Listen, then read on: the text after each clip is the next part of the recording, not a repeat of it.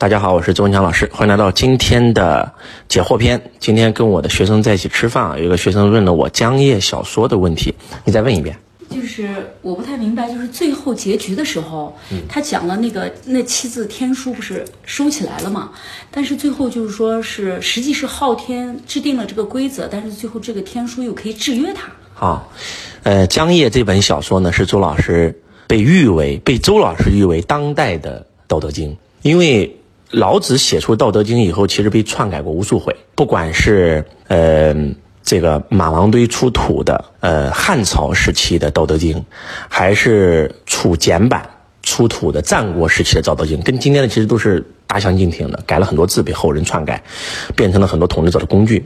那为什么说佛经不好呢？佛经也是一样，第一是被篡改，那第二呢是被误解。举个例子啊，今天我在背演说之道的课程，马上要开课了，要备课。那我就打开了演说之道的课程，然后呢，其中有一个是演说的训练营，是我让万松老师要非常精细的把每一个字都记下来，因为那个我做训练营是用最好的这种匠心的品质来做的。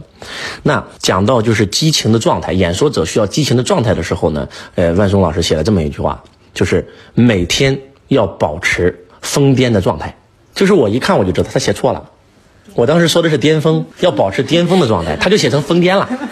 来，你们想象一下，如果五百年以后周子成为圣人了，有无数人觉得哇，我就觉得周子厉害，我要跟他学习。好，当他看到这个周子的笔记上写的是每天要疯癫状态，就这句话就给他整疯了。所以这就是为什么很多人修道到最后修偏了呢？就是因为那个记录的人他写错了，而这种事比比皆是。对吧？我们在在上圣贤之道的时候，在上规律的时候，为啥我一个一个字对？就是因为每次万松经常会打错别字，要不就是什么呢？他误解错了，甚至打了有一句话狗屁不通，他可能打错字了。那句话狗屁不通，那就是我们今天之所以看那些所谓的经典，有时候会晦涩难懂，就原因就在这儿。就其中有一个原因就在这儿。当然了，第一，古时候的语言跟我们不一样；第二，它确实很有深意，会让你感觉到你听不懂。那第三，错别字。或者就是传偏了，不理解。那为什么让他看江夜呢？因为写江夜这个人他还没死，叫猫腻，活着呢，对不对？他现代的，你再看下来，这些问题都不存在了。为什么呢？因为字写错了，不存在。然后这个所谓的这个这个是古时候的语言，跟我们有代沟，不存在。所以一定要看江夜啊！我现在来解答你这个问题啊。看我在六十读书会解读的江夜，再看江夜的原著，它真的是可以让你明心见性、开悟觉醒的一本书。那个看完江夜以后，你会发现昊天是假的。它不是真昊天，呃，江夜小说更应该叫做《地球前传》，它是讲的是地球的往事，《地球前传》。地球以前呢，它是个封闭的系统。那么人类的话呢，他害怕浩瀚的宇宙，浩瀚的宇宙是很可怕的。其实我们今天想看到宇宙，觉得星空好漂亮，实际上是很可怕的一件事情。这就是为什么那些航空员上了天以后，他整个宇宙观他会出现问题，甚至会做心理疗愈。为什么呢？因为在宇宙当中。只有黑暗，是零度啊，是绝对的零度啊！你听不到任何声音，也没有氧气，是无限的恐惧啊！所以说，很多的太空，这个上了太空的那些人，他他真的会会心理建设都会出问题。太空是极其的危险。那那个时候的人类觉得太空很危险，所以呢，就希望让地球不要去。在太空里面穿梭，因为地球在太空里穿梭，万一陨石砸到地球上，人类就灭绝了。就像我们今天都以为恐龙曾经是地球的统治者，就是因为一个彗星撞地球了，然后让整个地球变成火海，恐龙就灭绝了嘛。所以呢，有一个修行者，这个修行者叫是叫赌徒，他希望，其实也不是他了，其实是那个时候是过得很惨的，所有人类都希望有一个神来保护自己。人什么时候会拜神？就是在最无助的时候，人力已经无法解决问题的时候。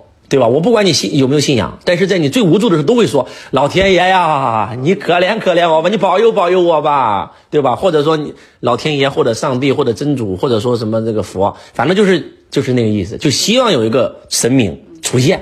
就那个时候的人类过得很惨，所以人类这个时候呢，都希望有一个这样的神明存在。赌徒就代表着整个人类及人类的集体意志，叫众生意创造出来的一个昊天。把这个昊天变成了一个规则，这个昊天呢，就像一个金箍咒一样，把整个地球给包裹了。为了让这个地球表现得更真实，它的那个上面那个星星是假的，所以江夜的世界的星星是不动的嘛，对不对？然后呢，地球就就在这么就就这么待着啊，然后它的它的星星是假的，夜空也是假的，太阳也是假的，一切都是假的。它制定那个规则，其实这个规则应该说是人类制定的，并不是昊天制定的。昊天只是人类的臆想，人类的集体潜意识。就用咱今天的心理学的话，叫人类的集体潜意识，在小说里面叫众生意啊。呃，在洛杉矶，每到月黑风高的时候，就会有这种所谓的抢劫的案件会与日俱增。那这个时候呢，就是警局一点办法都没有，因为美国又是一个民主的国家，它不允许装摄像头监控，觉得侵犯了人类的隐私，所以这个时候就有一帮做灵修的啊，他们一起干了一件事，就是用冥想祈祷和平。的方式来去降低洛杉矶呃每到月圆之夜的那个呃犯罪率，但是实际上它是真的奏效了的，这个是真实存在的啊，这这是真实存在的，这个不是说什么迷信，这不是迷信，这就是一个人类的集体潜意识，就像一个部队，对吧？你带着一支部队去打仗，这支部队的人都觉得自己会败，士兵士气失落，他肯定败，不用说的嘛。但是如果所有的士兵都觉得我们一定能赢，他肯定赢，这就是众生意，意识创造一切嘛。所以耶稣救了一个病人，然后那个病人就快死了。耶稣一摸他好了，然后那病人就跪在地上，主啊，感谢你救了我。耶稣说：“不是你的信救了你，嗯是你的信信，对呀。”耶稣说：“只要你真的相信，你可以把这个山移走。人类就有这么大的潜能，因为意识创造一切嘛，所有的宇宙都是人类创造出来的嘛。有人说了，那我为啥做不到？因为你不相信呢。就像我在演说训练营让你们做一个实验嘛，拿一根铅笔。”一只手指头把铅笔劈开，有人就是劈不开，有人就是能劈开。那能劈开的那个人为啥能劈开呢？因为他相信，所以是你的信救了你，这不是开玩笑的，对吧？你信我能，你信我才能帮到你啊！你今天找一个医生，你都不相信他；你今天找一个风水师，你都不相信他，他能帮你吗？不单是你信我能，是你信你能，谁信谁能，对不对？在企业里面谁最赚钱？一定是最相信公司的那一个，最相信产品的那一个。那你对你的公司有相信吗？你对你自己有信念吗？如果没有，你肯定一事无成，啊，因为人类的潜意识会证明自己是对的嘛。所以那七本天书其实就是约束昊天的，那七本天书就把昊天的命运和西陵神教的命运绑在了一起。那个链子呢，就是你可以说西陵是昊天的看门狗，但是同时那条链子也拴着昊天，昊天也是人类的看门狗。所以当为什么时候才把？就是整个局，整个江夜就是在布局嘛，对不对？那里面叫呃，在电视剧里改了个名叫叶青，其实在原著他叫叶苏。耶稣为什么必死？就是要削弱心灵神殿呀，对吧？耶稣觉醒以后，因为新教，对他创立新，他其实没有创立新，他不想创立啥新新教，他是想把真理告诉大家。对吧？就像你说的一样，在江夜里，所有的修行者在什么时候破境？逆境当中，顺境享受，顺境你一定在享受人生，逆境来了才能破境。所以心不死则道不生嘛，对吧？所有大彻大悟之人都是都是经历过无药可救嘛，都是就像王阳明，王阳明没坐牢，他能开悟吗？他能农场悟道吗？对不对？孔子如果不去颠沛流离十几载，累累如丧家之犬，最后的希望楚王还死了。他不得不回鲁国，他能成为圣人吗？他这辈子都走在错误的轨道，他怎么能成为圣人？啊，包括老子也一样啊。图书馆没有被别人抢，他老师没死，他最好的朋友没被别人杀，他能悟道吗？一样的道理。所以人生在逆境的时候，其实才是你觉醒的机会，才是你灵魂升级的机会，一定要把握住啊！所以江夜里所有的人都是在逆境里头，对吧？比如说最开始的曹二哥，对吧？关羽破镜，他其实不是关羽破镜。是春风亭之夜让他破的镜，关羽只是那个时机、那个机缘，而核心点是春风亭之战，啊，对吧？然后宁缺什么时候破的镜？宁缺为什么煮一碗酸辣面片汤能能能能破镜？是因为他跟隆庆打比赛，对吧？谁赢谁叫谁叫拥有桑桑，谁赢谁叫弄死谁，所以他不得已他必须破镜啊。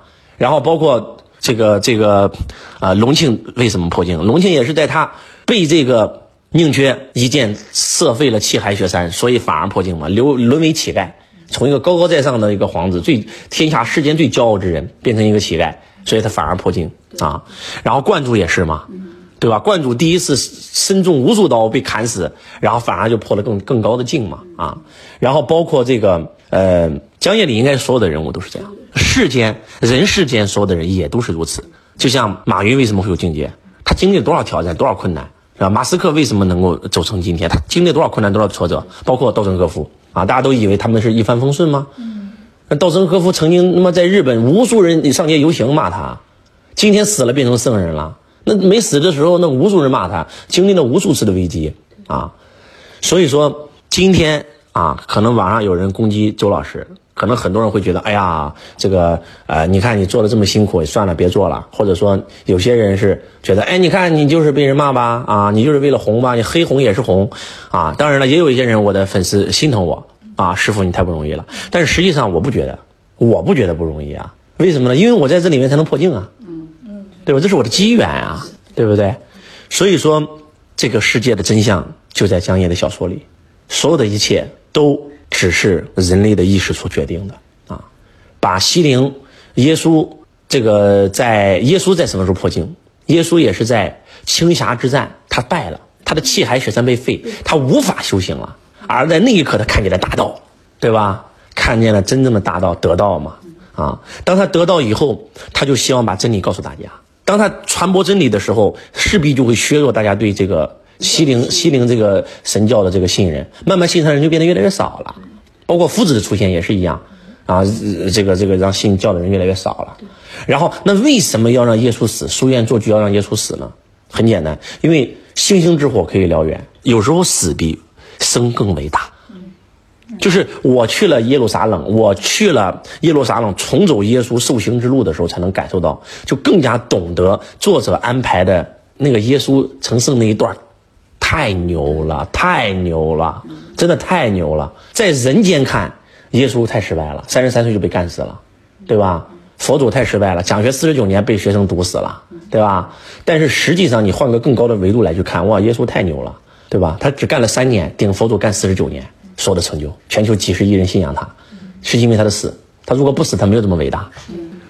所以就像崔琰之死一样，我经常跟你们讲崔琰之死，对吧？有时候他死的作用比生更伟大。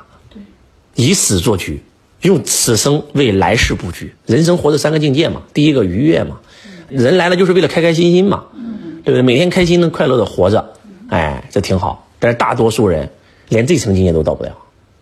啊，每天一会儿被情伤，一会儿被友人伤，一会儿被朋友伤，一会儿被家人伤，一会儿被钱伤，反正被啥都伤，就不开心，对吧？再有钱也不开心，见的太多了人了，对吧？那中国首富几百亿张朝阳还抑郁症要自杀呢，啊，那第二境界是什么？人来了真的是为了玩吗？不单是为了玩，是带着使命的，找到自己的红尘使命，做一番轰轰烈烈的事业，对吧？乔布斯死了，他的事业还在。那第三境界是什么呢？就是最高境，就是耶稣这境界了。用此生为来世布局。这耶稣死了吗？耶稣没死啊。他其实永生了。他永生了，他活在我们所有人的心中啊。这什么概念？孔子死了吗？孔子活在我们所有人心中啊，他的学说依然在传播呀。这多厉害啊，对不对？老子也没死啊，对吧？依然活在我们心中啊，对吧？他就是我给你们举个例子啊，其实人啊。人为什么会有夫妻相？嗯，哎，是不是人有夫妻相嘛？嗯，有。但人为什么会有夫妻相？你知道为什么？因为你们两个人在一起会接吻。嗯嗯。人类其实人类不是地球的主宰，微生物才是。早与人类都已经出现了，我们体内全是全是微生物，全是菌群，全用咱的话就细菌。啊，你想吃辣不是你喜欢吃辣，是你肚子里的菌群喜欢吃辣。你知道吧？他你要不他不吃辣，就让你肠胃不舒服，他就给你那个欲望，给你给给给你信号。所以男女接吻是一件是一件很大的事儿，在我们看来就是亲了个嘴儿，在微生物看来，我的妈呀，那是一个山呼海啸啊！就是那那一个接吻，你你们体内的几十万个菌群都相互交换了，相互交换到最后，你们就长相各方面、性格各方面、生活习惯都会变得越来越一样，叫趋同一致性。啊，那菌群有一个很牛逼的东西，有一个很牛逼、很牛逼的概念，它是以它是以群居的形式活着的。我不知道你们能理解，不知道不能叫群居啊，应该叫做，呃，他们是一个整体，他们的生命形态是一个整体，不是一个个体，它是一个整体。就这个讲完以后，你们就你们就你们就有点夸张了，就，就人为什么会产生抗药性？就今天这个你生这个病了，你只要吃完这个抗生素，你这个病就好了。但是。吃多了不好意思，这东西产生抗药了，没用了。对，有没有发现？嗯。那为什么会这样呢？而且不单是你吃了没用了，你知道吗？嗯。所有人类突然有一天，到了一个临界值以后，咔，全没用了。因为什么呢？因为菌群它是一个整体，它不是一个，它不是一个像我们一样独立的个体，它是一个合一的状态。就是它产生抗药性以后，它会把它这个抗药性的功能发射到所有的菌群，发射到所有人的身上。这个很夸张，这个是很吓人的一件事情。就像我经常讲的那个猴子不会洗番薯，你教会它洗番薯，这个猴子看到了这个猴子洗番薯，它学会了。结果三千猴子都会番薯的时候，那一瞬间，全地球所有的猴子都会洗番薯了，自动的。这个很夸张的一件事情，这这就是集体潜意识。那这是不是也是人的使命？就是我学会了这个东西，就是让大家都学会。人类一样的呀，就举个例子吧，就是说，如果人类的意识进化到一定程度以后，就这这真的像我说的一样，到了一定临界值以后，可能一夜之间醒来，所有人都觉醒了。而且师傅，你说的这个跟那个超体里面，嗯，就我觉得讲的很像，就是对啊从那个第一个细胞分裂成第二两个细胞，然后分裂成，对啊人来这儿就是只有一个使命，就是传递、对啊，进化。但是为什么说难呢？就是因为人类的思想，比如说举个例子啊，就是呃，就像那个江夜里的世界一样，大多数人还是相信西灵那套的，对，大多人他都相信宗教，直到最后就是呃，耶稣死了以后出来了新教，他挖了西灵的根基呀、然后再加上他的妹妹叶红鱼叛教，又带走了一波，对吧？然后光明神殿也开始叛教，我的妈呀！就一下子就西陵的这个，就是大家相信西陵的这个思想就少了，然后再加上宁缺，终于学会了那个字嘛，那个字就是人字嘛，他学会了一条，就是集合众人之意志，叫众生意，集体意识，所有人都相信他了，所有人都觉得书院是对的，然后那一瞬间，这西陵就被瓦解了，就宗教就被消灭了，这这就是这个故事。啊，而这个故事，如果你真的往深了想，你会发现，就是在跟现实一模一样。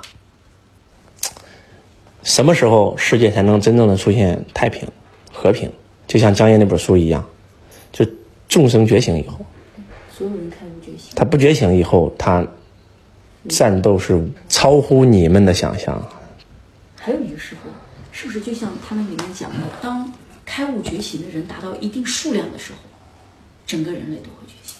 呃，那个临界值要大于信那个东西的临界值，就是这件事首先要就是咱们讲回江夜的世界，他要挖西陵的墙角，得先把西陵灭了，他各个最强大的角度，对，不把他灭了不行，因为他的信众那帮，就你有你的意识，他有他的意识，你怎么搞？人家的众生意也很强大呀，对，是的，对不对？直到最后，你看，直到最后是什么？是观主都抛弃了昊天，桑桑没有法力了，桑桑感受到他的法力在他身上流失，因为信仰他的人变得越来越少，这个是核心。所以桑桑到最后多惨啊！就是以前是酒徒跟屠夫都是跪在他脚底的奴才、看门狗，现在他被一条狗追杀成啥样了？我的妈呀！那生个孩子还被他捅，还被那个酒徒给捅一刀，给桑桑气成啥样了？说你什么玩意儿啊！我我太惨了，我就怪宁缺嘛！你看你把我整成啥样了？你看这把我，我都被一个我最看不起的人追杀，咔咔追杀我，我的妈呀！所以他就他就这个这个小说真的不是开玩笑，这小说之后看懂以后，我的妈呀，这不得了！师傅，他那个观主最后，他竟然想把他毁灭后，他取代昊天，对啊他要制定新的规则，对啊，这说明什么？就是人类在江夜的世界其实没有坏人，没有绝对的坏人，这个世界一样，它是好的呀。他觉得我跟你们书院追求的是一样的，都是为了让人类更好，让这个世界更好，只是我们的理念不同。我的理念就是维护这个封闭的世界，才是最好的，人类才是安全的。一旦把昊天给破掉了，你们面对的那个真实的世界充满了恐惧，对吧？还不知道嗯那外在的世界是啥呢？他觉得他在保护人全人类，好不好？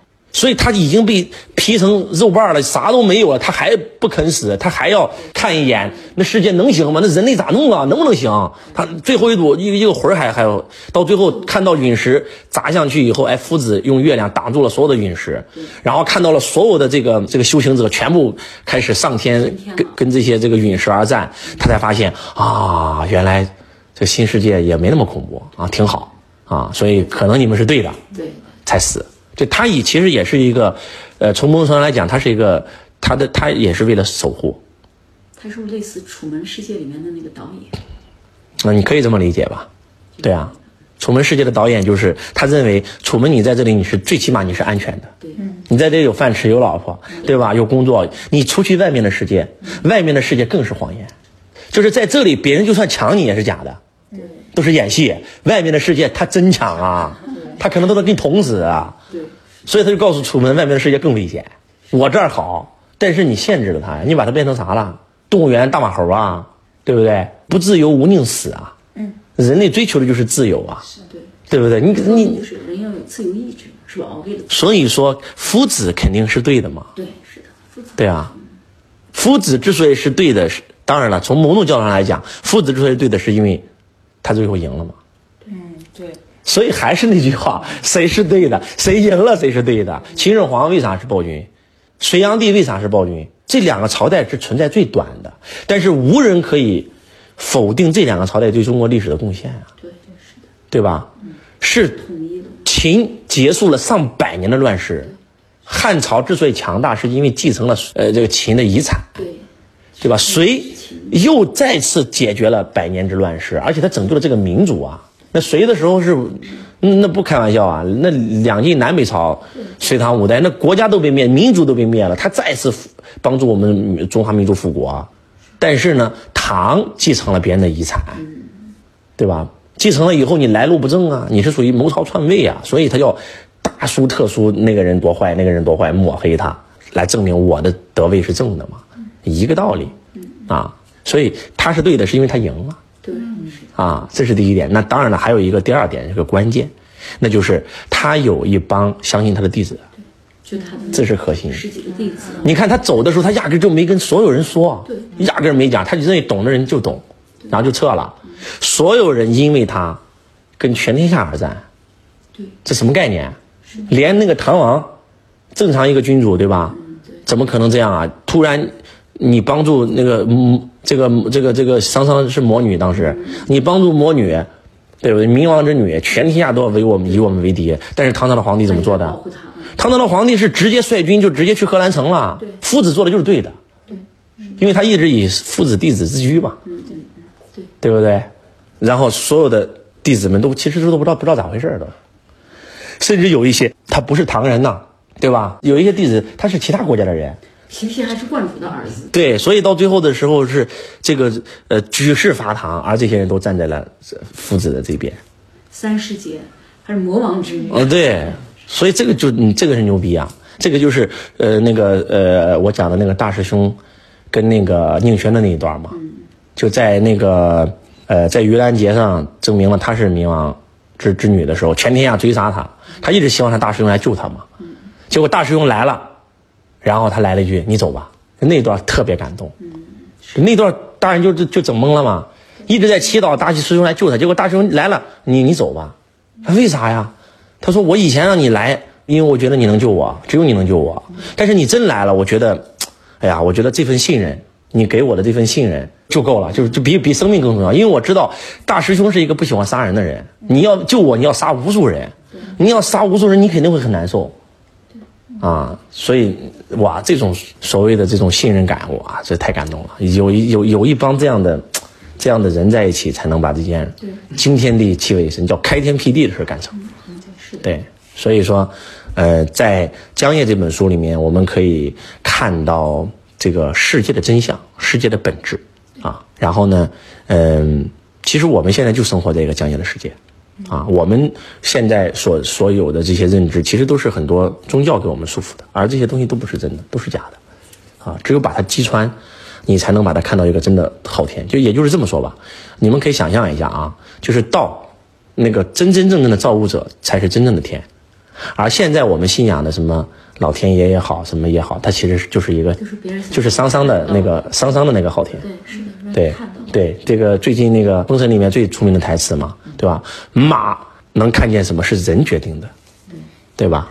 所以你现在能看到啥，也是别人让你决定的。就像特别现在这种信息茧房，这大互联网、大数据的算法，我的妈，太吓人了。